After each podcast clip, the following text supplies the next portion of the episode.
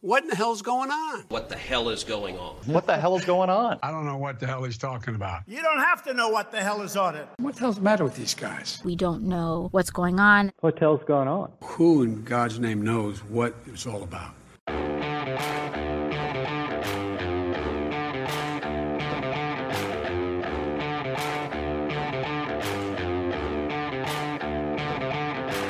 Hi, I'm Danielle Pletka. I'm Mark Thiessen. Welcome to our podcast. What the hell is going on? Mark, what the hell is going on? Well, a lot of people are asking that question right now, Danny. And the, the best reason, name ever for a podcast. And the reason is, they're always asking that question, but particularly this week, because we got a forty-year high in inflation, the supply chain crisis, Omicron going crazy, schools shutting down, all this stuff. And Joe Biden and the White House are focused on the hot, hot, hot button issue of electoral reform and what they called pushing back the assault on voting rights.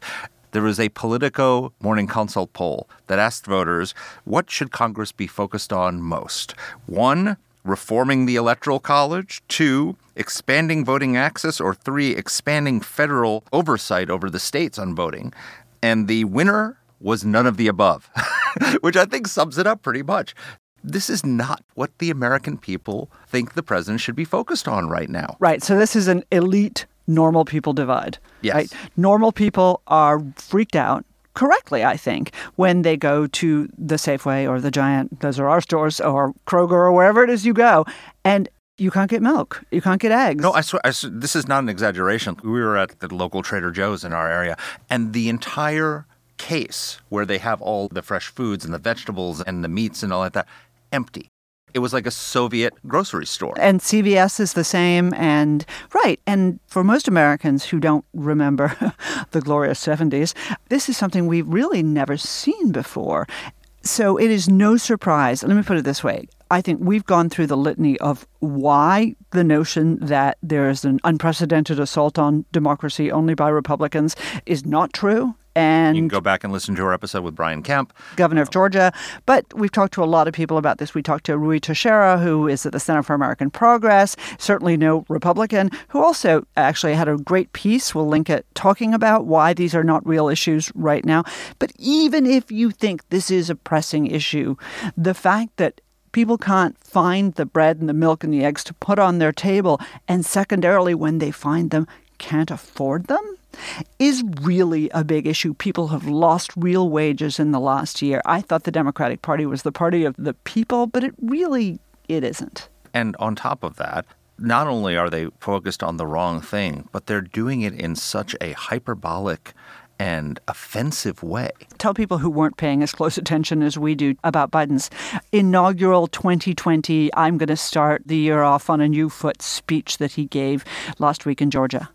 So Biden literally goes to Georgia and he compares people who oppose this electoral reform to George Wallace, Bull Connor, the Alabama police chief who was using fire hoses and dogs to attack civil rights protesters, to Jefferson Davis, the leader of the Confederacy. So basically, if you oppose me, you're in league with racists and traitors. Not only that, he explicitly called them enemies of America. He said, I will defend the right to vote, our democracy, against all enemies, foreign and, yes, domestic.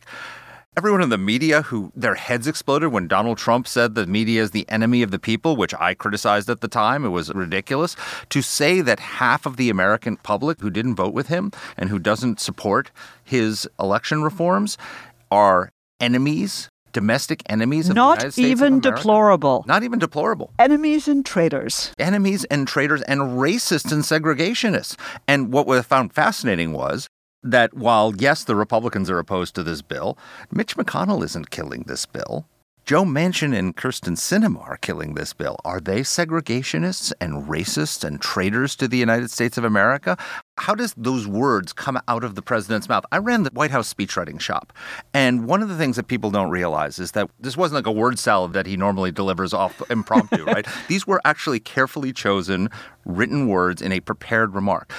A presidential speech, when it's prepared remarks, goes through what's called the White House staffing process, which means it has to go to all of the senior staff in the White House, and they have to review it and edit it. It goes to the cabinet secretaries. In a case like a speech about voting, it would go to the attorney general, who would personally review it. Did no one go to the president and say, "Are you sure you want to say that?" Either no one did that, in which case it is the consensus of the Democratic establishment embodied in the Biden White House that this is one acceptable rhetoric and also true, or somebody did raise this, and there's a record of it, by the way, because you have to send in written comments on the speeches, and they said, yeah, that's okay. We thought about your objections, and no, we're comfortable calling all these people racists and segregationists and Confederates. So what I liked last week in your piece when you wrote about this, and again, let's not talk so much about politics. Let's just talk about process. Let's talk about being in touch with the reality of a diversity of opinions within your own party. And then what you said, you said to me was, you know, well, it was as if in two thousand seven, when everything was going to hell in a handbasket in Iraq, if George W. Bush had sort of said, let's double down. The analogy I gave you was, it is as if the White House turned to George W. Bush as things were going terribly in Iraq and the American people were losing all confidence in their commander-in-chief and said, you know what? Now is the right time to invade Iran. I mean, that is what Biden did. And to say that his speech landed with a clunk is perhaps a little bit too generous to him. The headlines were absolutely devastating. But I think this is part of the problem that we're seeing, which is that there is this elite school zone in Washington and in New York and in San Francisco that has obsessed the leadership of the Democratic Party. And normal people, if they're not worried about inflation, are worried about a crime rate unseen in decades. So let me let me give you some statistics on what is the lived reality of the American people as they're listening to these words, right? Okay. Inflation reached a forty-year high, and we have a labor shortage with ten million unfilled jobs in this country. Biden signed a one point nine trillion dollars Democrats-only COVID relief bill in March, yet Omicron arrives, and we have a shortage of tests and treatments. Schools are closing again. As we pointed out the other day on the podcast, the number of emergency room visits by adolescent girls is up fifty-one percent. That's for mental health. For mental health. Emergency room visits for suspected suicide attempts, sorry. The country's experienced the worst crime wave in years. Twelve major cities broke their annual homicide records in twenty twenty-one. We're experiencing the worst border crisis in U S history, and there's a surge of fentanyl coming across the border, which means we have had a doubling of overdose deaths in the country. And in the wake of the extraordinary success of his Afghan withdrawal, which everyone in the country knows was a debacle, Vladimir Putin is massing troops on the border of Ukraine, and we could very well in the next few weeks have a major land war in Europe. And then Biden promised to unite the country, and he just compared his opponents to segregationists. I mean, the number of things that is happening in this country that people are concerned about, this is not only the bottom of most people's lists, but also to do it in such a way that just is a slap in the face of the reason why people elected him, to unite the country. It's remarkable. Well, I would just point out, Mark, that you also left out what's going on with China for the yeah, first, sure. for the first time. For the first time, while we have the Olympics starting in a country that's running, to the knowledge of the world, concentration camps, we also had the first time that Xi Jinping, the General Secretary of the Chinese Communist Party, in his big New Year's address, which is often a big signal to his plans, mentioned the importance of reunifying Taiwan with the Chinese mainland. Yeah. So, yeah, things are going great, Joe. I think we should definitely, definitely talk Talk about what a pig and a racist Kyrsten Sinema is. Yeah. Right. That's a good plan. So we wanted to get to the bottom of this, try and understand a little bit more about some of the politics behind why Joe Biden is making what I think most of us believe are some pretty serious mistakes. Even though both Mark and I are not big Biden supporters, I think we all want the president of the United States, no matter who he is, to be uh, a huge success. This is this is a flaming dumpster fire of a presidency, and uh, rivaling Donald Trump for low approval ratings, which is exceeding, s- stunning, exceeding. So, so how did the poll thirty-three percent approval? thirty-three. Oh, Mark, that's an outlier. Please, yeah, please don't you okay, listen so, to Jen Psaki? Yeah, I'm sorry. The so. Again, stats. He started the presidency, fifty-five point five percent approval. He's now down on the Real Clear Politics average to forty-one point seven. That is the fastest collapse in presidential approval in modern history. Right. And those are both Republican and Democrat polls and the R C P average. Yep. So we're not even talking about sort of a solid, impartial number there. I suspect his numbers are a lot worse. But we wanted to talk a little bit about what the hell is going on, why this is happening, why there seems to be this unbelievable disconnect between what Mark sort of called in Meghan Markle-like form, America's lived reality, and... and and the Merkel. I know that was pretty cold. Sorry, and the apparently lived unreality of sixteen hundred uh, Pennsylvania Avenue and its denizens. So we invited Josh Kraushaar of the National Journal. He's their senior national political columnist. He writes their weekly column there. He's been around D C forever and is, I think, a very well-regarded and really sound political analyst. He was the managing editor for politics at National Journal, and he was the executive editor and editor in chief of the Hotline. We're lucky to get him. Here's our interview. Josh, welcome to the podcast. Hey, great to be on with you guys. So, opening question, what the hell was going on with that speech in Georgia that Joe Biden gave? I mean, you're asking the question that everyone in Washington is asking, that with an opportunity to start the new year right on a better political foot, with the knowledge that there are Democrats in his own caucus, in the Senate caucus, who were not going to support changing the filibuster rules to do what Biden wanted to do on voting rules. And given that the public, Democrats, Republicans, and independents alike, are concerned about the economy, they're concerned about what's going on with Omicron, they're concerned about violent crime that's rising across the nation's cities, the notion to pick voting access, voting rules as the seminal issue to start the new year is a real head-scratcher. It's dividing not just uh, the White House, but the Democratic Party. There are moderates in the Democratic caucus that didn't want to have to vote on the filibuster as one of their first actions in the new year. And uh, it just doesn't suggest that this administration has learned the lessons from the last year. So, not to be too much of an inside the Beltway nerd, but Mark had a great piece in his Washington Post column last week, and he asked the question, how does this actually happen? Mechanically speaking, you just said there's sort of divided minds in the White House. Okay, maybe that's true, but how actually did this happen in your view? Because this was just so obviously a misstep that it's amazing that it got past the usual sort of interagency, intra-White House process. Well, look, from my conversations with folks at the White House or connected to the White House, there's a consistent pattern that I've heard over the last year, really, which is that the progressive voices have the upper hand in the Biden administration. The chief of staff, Ron Klain, is sort of the quarterback or the head coach, perhaps, you know, and he's put up a lot of losses. When you're a head coach and you have that many L's to your record, you're usually on the hot seat. But he, he's sort of driving the car, and he's done it and kind of sided with the progressives in the party. And then there are a lot of other folks at the top levels of this White House that are sympathetic to the progressive point of view on a whole range of issues, economic, social, foreign policy.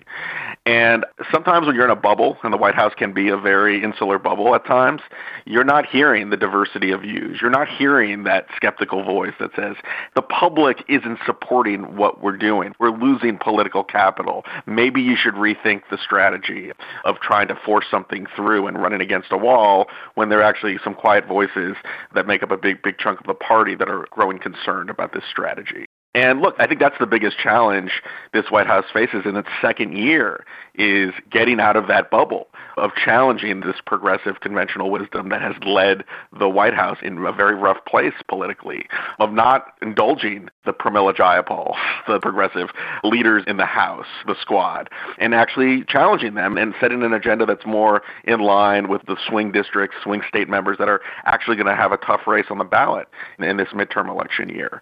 So there are a lot of reasons. I think I think the biggest, frankly, the biggest reason is that there's a bubble, and it's a progressive bubble that has left them blinded to the political realities of the day. But there also are more pragmatic voices in this administration. There's certainly more pragmatic voices on the outside that have been giving this administration advice, and you would hope that they would listen to some of those voices in the coming year. Okay, so Mark and I just had a little hand-slapping fight because I want to ask you a quick follow-up question.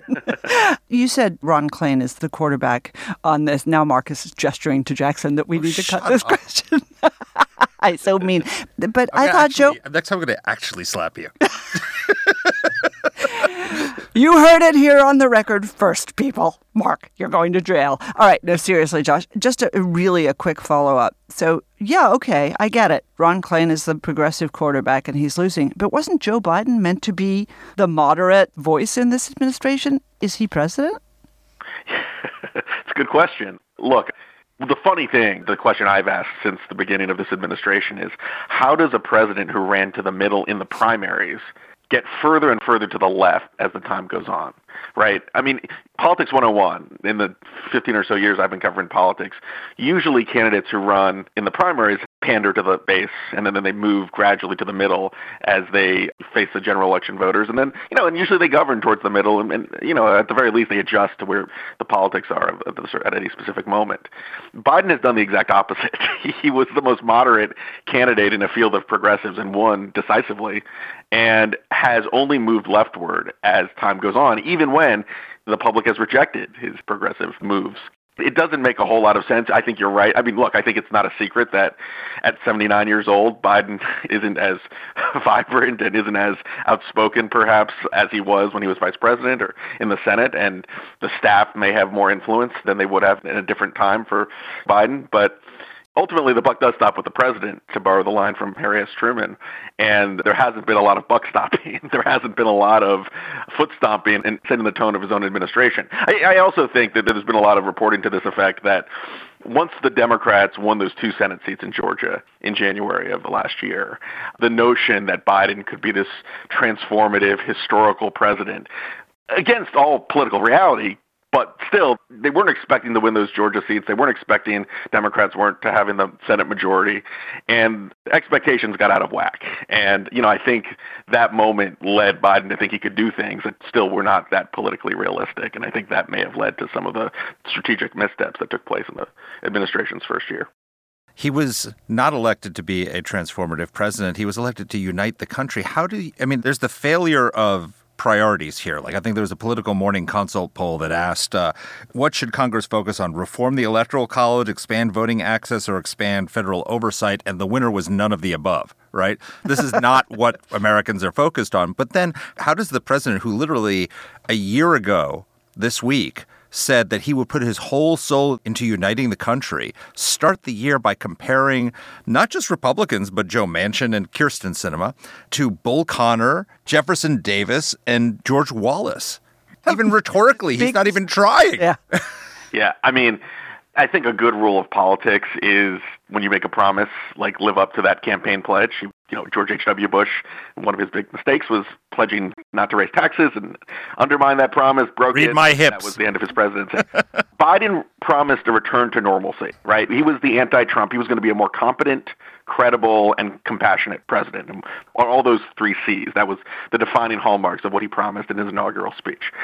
They failed, or, or at least struggled, on all of those fronts, whether it's Afghanistan, the withdrawal, that was chaotic, And, and just a, a real disservice to all three of those factors.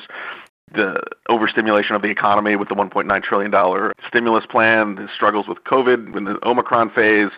We now are dealing with the threat of a Russian invasion of Ukraine. On all those issues, there's questions about this administration's competence, credibility, and, and even compassion on, on some of those fronts. And like you said, Mark, he's not even focused on those issues. He's seemingly focused and distracted by issues that are only cared about by a narrow faction of his own base. And again, I don't understand the political thinking behind it, but I think the fundamental flaw is that he was elected based on being the normal guy, not just the moderate guy, but the guy who would reverse the mismanagement, the chaos, the Wouldn't say crazy from- shit like that. Right. right. I think that, that's the best summary. Is check some easy boxes that they got a little too ambitious and they tried to go big, and, and it's really come back to bite them. I want to drill down to why they're doing this, because they're starting the year fighting a fight that they know they are going to lose because Manchin and Sinema are not moving, right?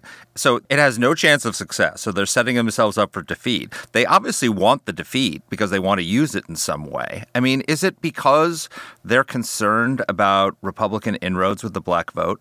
Because Barack Obama won ninety-five percent of black men. Joe Biden won eighty percent. Trump won eighteen percent of black men in the last election. Pre-election polls show that younger black voters age eighteen to forty-four increased their support for Trump. He expanded his success with non-white voters generally. I mean, I know they're small numbers, but they need super majorities of that vote in order to prevail. Are they concerned about that and trying to paint the Republicans as racist so that they can energize black voters in the midterms and the presidential? Yeah, I mean, perhaps. So often you go to your base when you're in your worst position politically, when you're at your lowest point. And if you look at the latest round of public polls, Biden is not just losing support from independents, Republicans certainly, but he's also losing ground with his own base. So, yeah, I mean, you saw this in the Virginia governor's race, that Terry McAuliffe, he did the whole Youngkin is Trump Hail Mary pass because he was losing. Racist dog and, whistles and, over every interview in the last week, mm-hmm. right?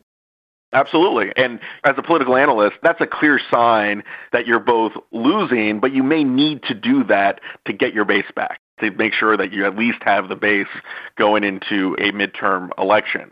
Now, I think this is problematic, though, because he's trying to get his base back, if you think about it in the most sympathetic terms for what the White House is trying to do. But at that Atlanta event last Tuesday, Stacey Abrams didn't show up.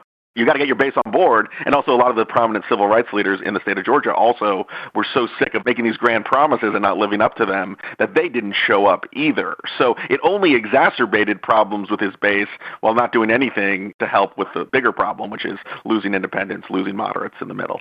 I still don't understand why Stacey Abrams didn't show up. I mean, I think the easiest explanation is Joe Biden is not popular in the state of Georgia. She's running for governor.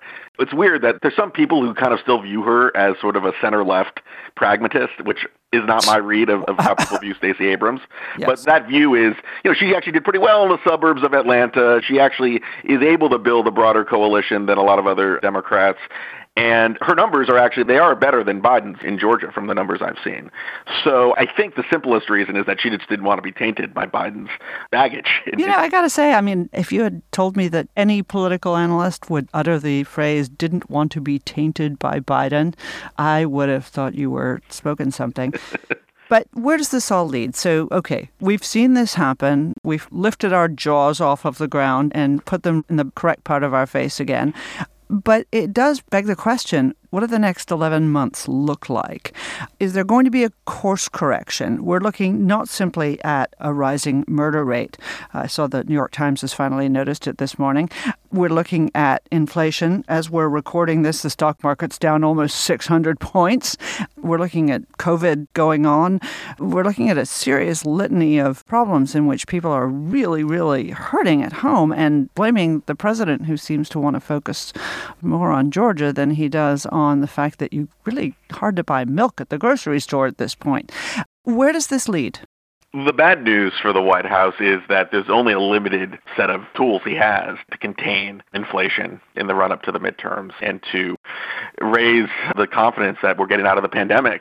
A lot of that is out of his control. I think the biggest mistake that Biden made, or one of the biggest mistakes at least, was going full partisan in his first big legislative push to get that one point nine trillion dollars emergency COVID spending through. He could have done half of that and gotten some Republicans on board. And to quote Biden's own campaign message, he could have built back better. He could have started small, built some goodwill, and then actually maybe got some bipartisan accomplishments done from that. Instead, talked to Larry Summers, talked to a lot of prominent economists. They're now acknowledging that that overstimulation, that infusion into the economy probably worsened our inflation situation. He can't get out of that now. He's kind of stuck with the economy that he kind of helped perpetuate. I think on the on the COVID front, what he could be doing is talking, you know, he he could be doing what Trump didn't do. Like when Trump had those daily briefings in twenty twenty where he was front and center and not letting the Faucis and the public health folks take center stage. I, I think the Biden administration could do a much better job with communicating, frankly, getting our way out of the, the pandemic, trying to allay the fears of a lot of folks, both with his base and across the country. You have this weird dynamic where a lot of the country has, frankly, gone back to normal, even with Omicron across the country. But a lot of his base is afraid to, like, get out there and open schools and, and get back to normal. And we're nearing, you know, in a few weeks, we'll probably be burning out from this Omicron surge.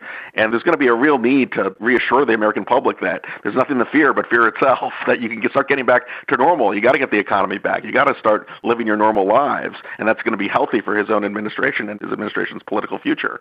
So I think that's something, the communication and an optimistic communication on the state of the pandemic and how we're going to get out of this thing in the next month or two is something that's going to be really important for his administration to do. But we're saying this at a time when the C D C has been hammered on all fronts for just being as unclear and as muddled as possible in its messaging on the public health front.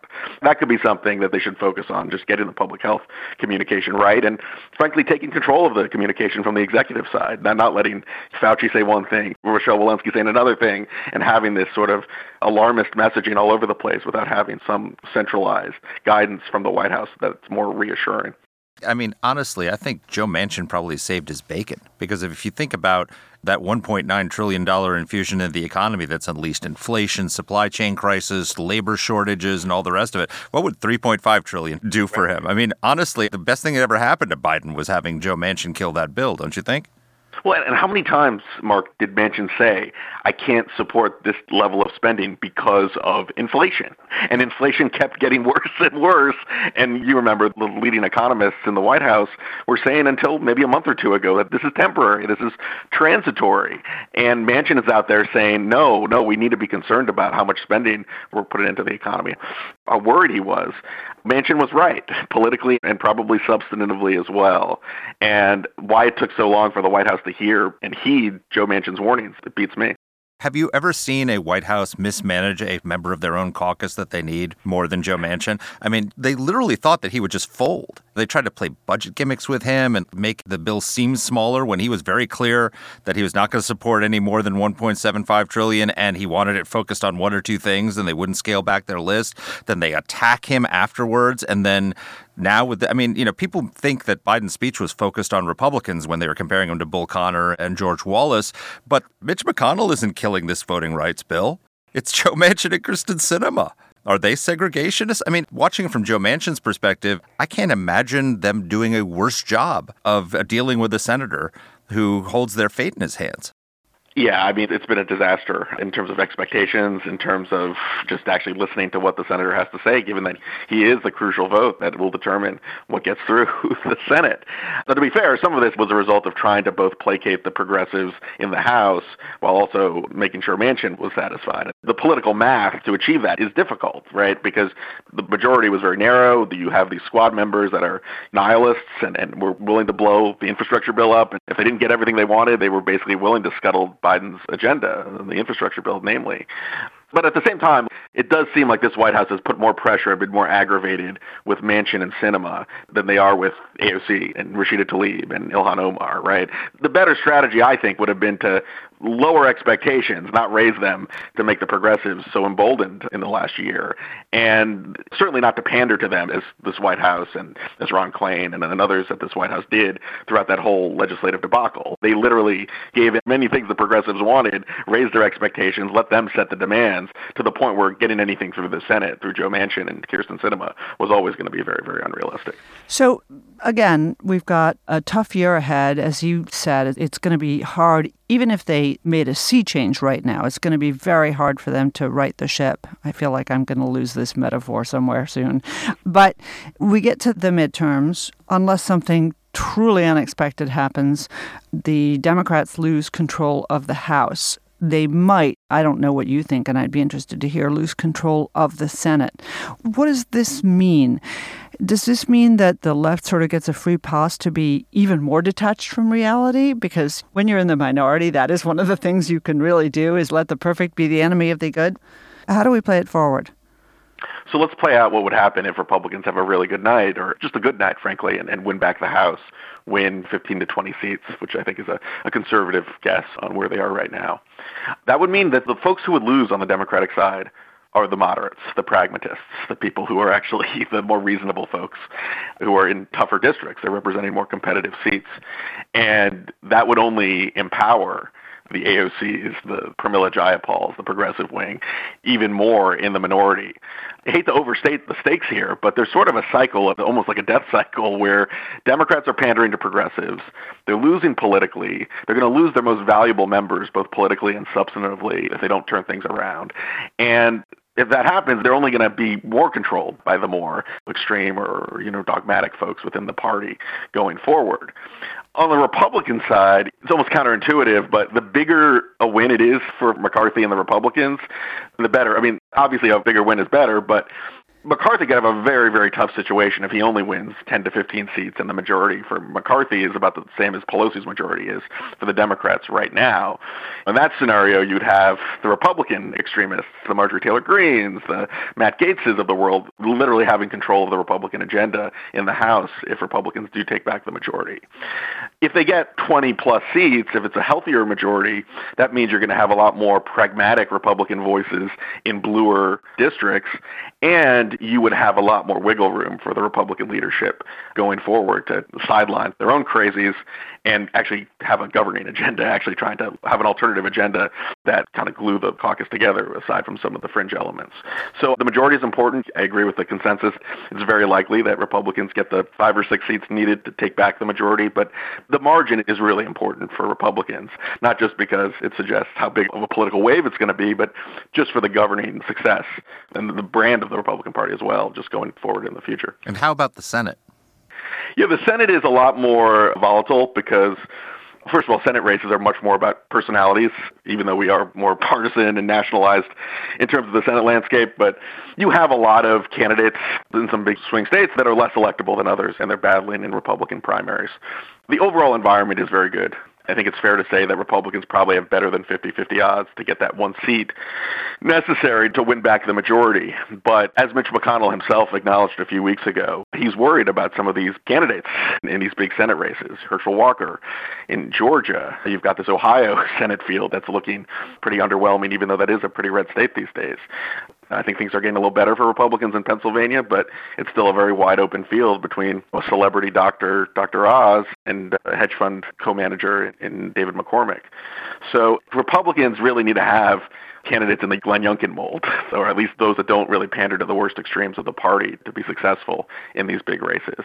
I think the environment and the candidates are looking better than they did a few months ago. And given the environment as favorable as it looks right now for Republicans, you got to say that their odds are better than fifty-fifty to take back the Senate. But there's a lot more volatility. It depends on a lot of these primaries coming up. Well, it depends on the primaries. But, you know, we would have been having this exact same conversation about a divided, uh, what do they call it in France? Cohabitation, with a White House in the hands of the Democrats and the Senate in the hands of the Republicans, had Donald Trump not screwed up Georgia so very badly. Can Donald Trump screw up the Republican retaking of the Senate or even the House in the next ten months? The Senate, yeah, absolutely. I mean, the one state I didn't mention is Arizona, where he just held his rally this past weekend with the greatest hits, the worst hits, the great, whatever you want to call it. Introduced by that pillow guy. Yeah, all the crazy. I mean, Arizona, you know, the Republican Party in Arizona is, is more than any other state pandered to the fringe elements in the party. And that was loud and clear over the weekend. Doug Ducey is seriously thinking about jumping into that Senate race at the last minute. There's been some good reporting I've heard from pretty senior folks. The reconsideration is real. But the one thing he's worried about is Donald Trump going after him in a Republican primary that would probably be contested if he jumped in. So, I mean, that's kind of as close to a must-win seat as you can get for Republicans. It's a seat that should go Republican under normal circumstances, given this political environment. But if Ducey doesn't run, if he's scared off by Trump from running, and you have the field that's in place right now, I don't know. I think Democrats and Mark Kelly have a fighting chance to hold on to that seat. But you have the same question in some of these other races where Pennsylvania was and also a big warning sign where the candidate that Trump endorsed ended up dropping out amid court records and allegations of past domestic abuse. And that's improved the Republican Party's chance. Didn't stop Herschel Walker. Herschel Walker is actually the big, I mean, the, the big picture, Georgia and Arizona, in this environment, those seats should flip. There's a big question mark about Herschel Walker. Everyone's kind of come together, to the McConnell wing, the Trump wing, to support Herschel Walker. But there's still a lot of nervousness and anxiety about what kind of candidate he's going to be and whether he, he's going to be able to live up to the opportunity that's out there for him in Georgia. And then there's the Arizona, the field, which is right now very underwhelming, and the Ducey question. If Walker turns out to be a better candidate than some people expect, and if Ducey runs in Arizona, Republicans have an advantage to win the Senate. If not, it's wide open. So the one thing we haven't asked you yet, this podcast is going to come out on Wednesday, and the President of the United States is giving his one-year anniversary of his inauguration address, and he is apparently going to talk about all the great accomplishments of the past year. Exit question for me, shortest presidential address ever? In all seriousness, if you're in the White House, one, why would you do this speech when the entire country seems to think that you're failing on every front? And how do you also give that speech to hearkening back to your inaugural address when you just violated every principle of that inaugural address in Georgia? Yeah, I mean, he doesn't do, I mean, he, he's presumably going to take questions from the press. He doesn't do that very often. He's been one of the more stingy presidents in terms of granting interviews with the media. So, you know, I'm looking forward to seeing, I think it's going to be a very, very, very interesting moment. It's a moment where he needs to show that he's kind of at the wheel and in charge of this ship of state. Not a lot to brag about, and he's in the middle of a fight right now with the mod. I mean, that, that vote could take place on Wednesday, the Senate vote, where uh, you will have members of his own party voting against making uh, rule changes to the filibuster. So it is weird timing. They're trying to mark the first year in office, and they're trying to spin things as best as they can. I'll be interested to see if he offers a concession to bipartisanship, if he maybe talks about supporting or being open to this bipartisan proposal about making changes to this Electoral Count Act, which actually tackles some of the bigger problems that we actually face with voting, as opposed to some of the Democratic bills that have been championed. So I'll be interested to see if he offers a fig leaf to Republicans who are working on that legislation with other Democrats, because I think that is a pathway to actually get something done on an issue he claims to care a lot about. But look, you're right, Mark. I mean, this is a bad time to really take questions and be grilled by the press. It'll be very interesting to see what message he's going to bring to the table, because it is a tough time, and it, you can't just say it's the Republicans blocking his agenda. That's what they wanted with this vote, but it's pretty clear that it's not just Republicans. It's moderate members of his own party. Oh, my God. Well, lots of fine advice for Joe Biden, none of which I suspect he will take, having, as you rightly detailed, received lots and lots and lots of good advice over the last year and ignored ninety-nine point nine percent of it. So, Josh, thank you. Thank you for taking the time to talk to us about this. Thank you for the great work you're doing. And, uh, yay, come back to the podcast soon. We'll love to. Thanks, Mark. Thanks, Danielle. Thank you.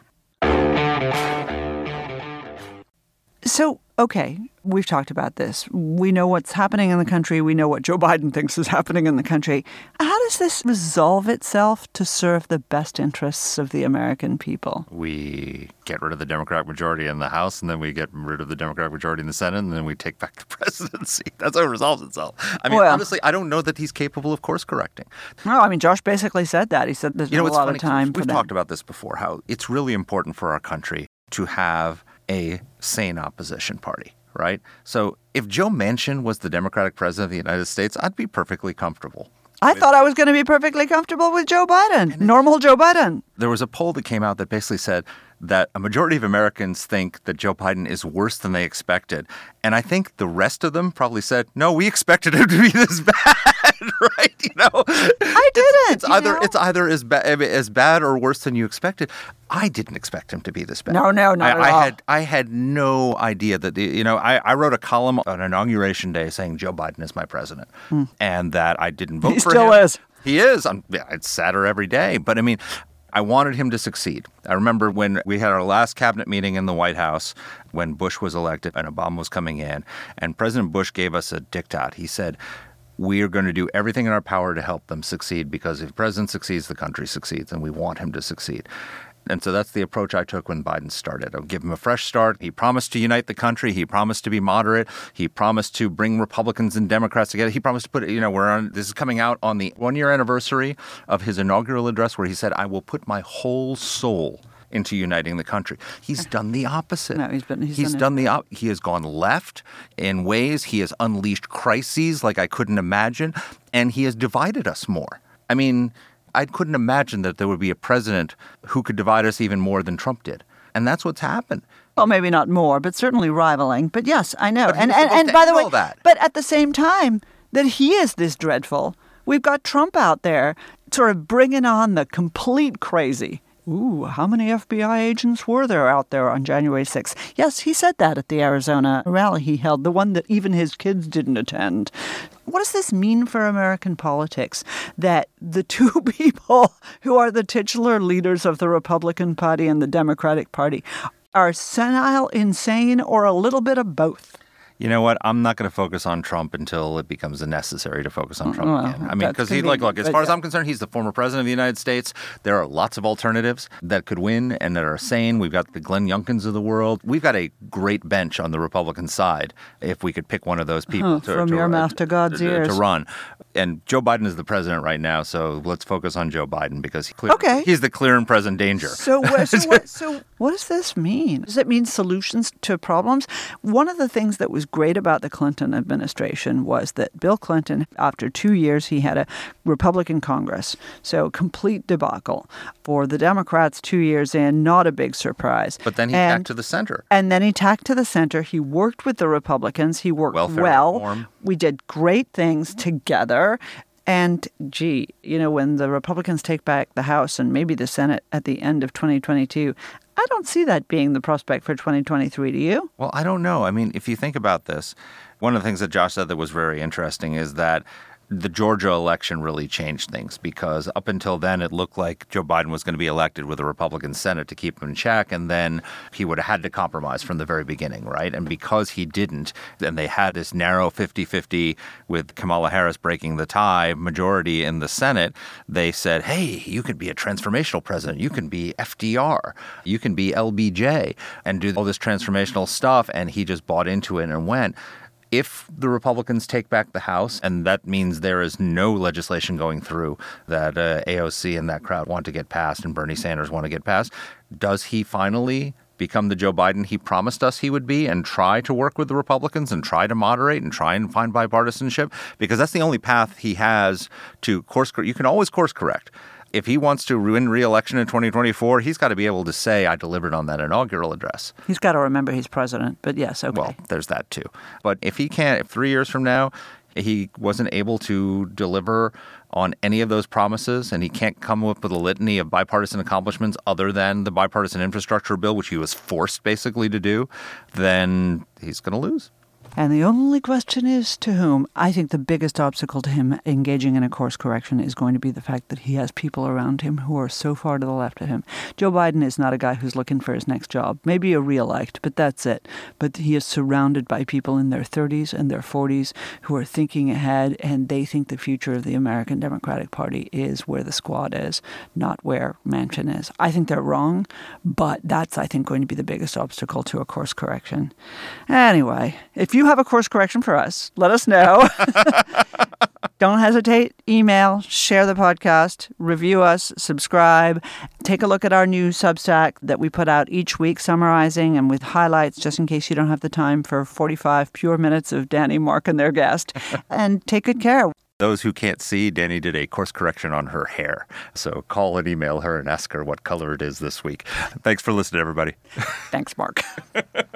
Let us know what topics you'd like us to cover. You can get in touch with the show by emailing us at whatthehell at A E I dot org. Or you can reach us on Twitter. I'm at D. Pletka. And I'm at Mark Thiessen. That's Mark with a C.